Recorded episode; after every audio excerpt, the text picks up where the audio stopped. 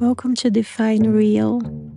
My name is Deborah, and I will share personal stories that will make you question reality. My intention is to inspire you and instill curiosity and magic into your life. I have forty-two years of stories to share, so let's begin.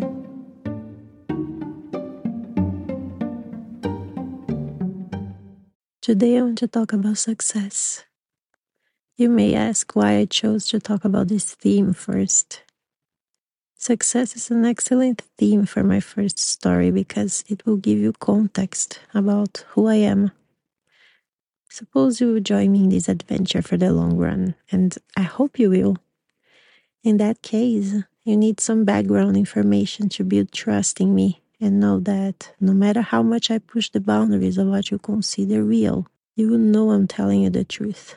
You need to know I will never lie to you in this podcast, not even to make you laugh.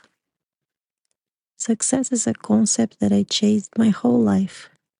Every time I reached it, something out of the ordinary happened and dissolved everything. Either tangibly, as for instance, me losing everything I had built all of a sudden, or in a psychological way, where when I finally got the thing that I wanted so badly to achieve, I just didn't care about it anymore. I was born in Brazil, specifically in São Paulo, in a favela, a word in Portuguese that means big, ugly, violent slum. Until I was about four, I lived in intense poverty, where sometimes we wouldn't have anything to eat, or sometimes I'd come back home with my parents and our tiny home had been emptied out by bandits. My parents were both nineteen when I was born, and I am an accident, like many humans living on Earth today. My father was out of the house most of my childhood, working during the day and studying during the night, so I don't really see him on weekends and holidays. He liked playing the guitar, and for him, the most essential thing in the world was to succeed in removing us from that place and providing us a better life experience, which he succeeded a decade later as a successful civil engineer. I learned you could achieve anything with him if you worked hard enough. He was my first example of what being successful meant. My first experience with success happened when I was eight years old. I had written a poem as a homework, and my teacher loved it so much that she took me to all the other classes to read it in front of the other students. The teachers looked at me enthusiastically and told me I had a writing talent. On the other hand, the students made fun of me and bullied me. I was studying in public, abandoned and impoverished schools. Children didn't care about poetry. They wanted to know what they would eat for lunch and if they could play football, dance samba, and party. So instead of feeling proud of myself and investing in doing more writing, I didn't talk about it with anyone. I threw away the poetry and promised never to write again. Then I was in college and a better school, but still on the outskirts of São Paulo. For the first time, I had friends who liked me and accepted me for who I was, which was another huge success. I remember how happy I felt ditching school with them and jumping over the walls of some public club we weren't allowed to go in just to do something wrong. Or when one of them would enter the most boring class I was in and then look at me with the most devious face and tell me that they had just created a diversion for us to sneak out and smoke outside. And suddenly the sound of an explosion in the bathroom downstairs would take over the entire school. That was our clue, to run and not get caught. We never got caught because we were smart.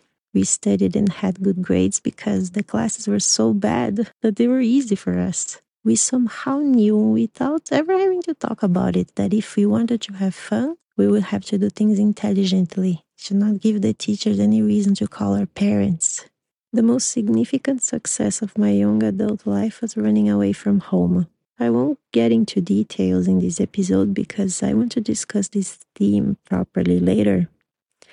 Still, I was severely abused by my biological mother for the first eighteen years of my life. So when I turned eighteen and could leave legally, I took the first chance and ran away. I'll never forget that feeling, the relief of knowing that she would never touch my body again. I have planned that since I was around ten, so you can imagine how big of a success that was for me. To feel free for the first time. I had no money to sustain myself, so I had to find a job immediately, which I miraculously did. My father had brought a computer home when I was around sixteen. I had taught myself to use software to design things, draw, and animate. I would download the software illegally, use their built-in tutorials, and spend entire nights learning them. I remember discovering the internet and watching animations online for the first time. My heart was beating so loud. I told my father, I want to do animations for the internet. He nervously laughed and told me to be realistic about my life goals. He said something like, look at where you are right now. Maybe you should just focus on finding a job in marketing or advertising. Isn't that what your friends are doing? From his perspective, my wanting to become an artist was a disaster. He didn't want me to suffer. I understood him, but didn't really care. I told him my dream was to work at Disney as an animator. I just needed to learn some English and keep working hard on my animation skills. He had a sad reaction and left me with my fantasies. And as it turned out, I worked for Disney several years later as an animator for an online project I loved. That was another big success in my life. I was twenty-six when I called my father and told him, guess where I'm working right now? He replied loudly and proudly, how do you do this stuff? In my happiness for accomplishing this dream, I discovered a European project where artists worldwide gathered to celebrate their love for character design. If you don't know what that means, it's basically everything involved in creating a character, being for an animated movie, a video game, or a brand. It touched me even more profoundly than Disney did, and I decided that joining this group was my next step towards success. That's what I've learned about success.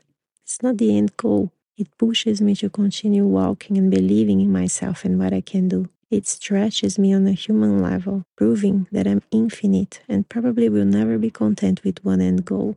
I never resonated with the meaning of success that I was taught in school, T V, or Hollywood. This idea that living my life in the exact way that everyone around me was living and making the same choices they were making was it. Again, every time I succeed, I'm interested in something else. Not that I'm not grateful or don't enjoy my successes, but they don't fulfill me for long. Even if it takes me a decade to accomplish them, they're stepping stones, not the primary goal.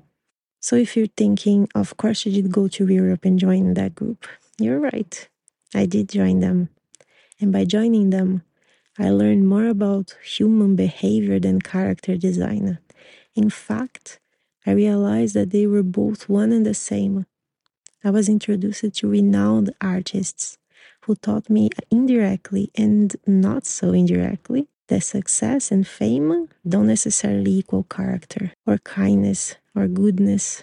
I learned in painful ways that the more successful people were, the worse they were as human beings. And that changed me fundamentally. It made me despise success. It made me look at my accomplishments with gratitude for everything I could experience, and it dissolved me. In my view, I succeeded as an artist because I've managed to live in Europe by myself and pay for my expenses through my art. In two thousand fifteen, I created a project where I work with creative development with children worldwide through arts and technology. This project took off so high that I saw myself doing academic research in some of the most prominent educational institutions in the world. Another massive success for my wow of accomplishments that was impossible to estimate in my teens living in poverty in São Paulo. Then, one afternoon, a week after I had accomplished my latest dream, which was to give a lecture to hundreds of people at my favorite festival in the world, the unexpected happened. At that point, I was very well established. I had clients and work projects lined up for the foreseeable future. I was living in Berlin and doing fine. Out of the blue, all of my projects were cancelled, one after the other, for no particular reason. None of those clients even knew about each other, so there wasn't anything happening that was rational or due to some consequence that I could understand with my mind. I just lost everything out of nowhere. From one week to another, I had no more work. I remember standing in the street, in the cold, and looking up at the sky, and a voice inside me told me I'm done. I've learned everything I needed and don't want to do this anymore. My mind went all over the place, thinking, but wait, I've worked so hard to have this. How am I going to pay rent or food without money? What am I supposed to do? There was no answer. And from that moment, nothing I've tried worked anymore. Not as an artist or a teacher.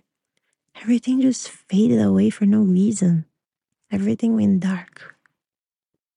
I spent years fighting against it, depending on people who didn't even like me to pay for stuff. And even though it was excruciating, lonely, and disorienting, I see that moment as my latest success today. Because if it wasn't for things going, quote unquote, wrong, I'd never be here talking to you today. I would never have experienced the transcendental and unbelievable chapters I'll share with you in the next episodes. Success for me today is to be a kind, respectful, and open-minded human being. To be someone who still cares about others despite going through so much unfairness and randomness. The way my life unfolded and the lessons I've learned are successful for me.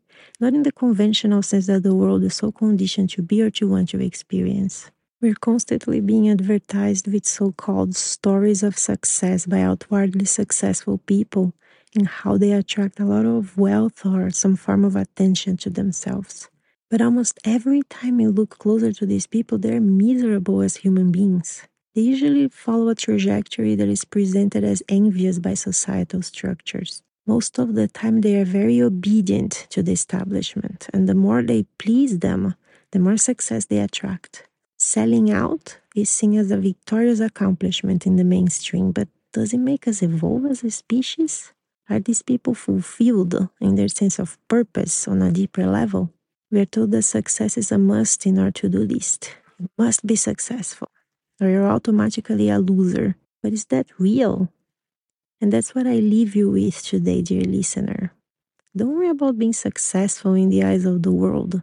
Focus on what is vital for you on a human level instead. Being successful is not about applause or admiration from strangers on the internet. It's about your evolution as a human being. Learning from the chaos of your life circumstances and evolving from them means making huge mistakes sometimes and learning from them with humility in your heart.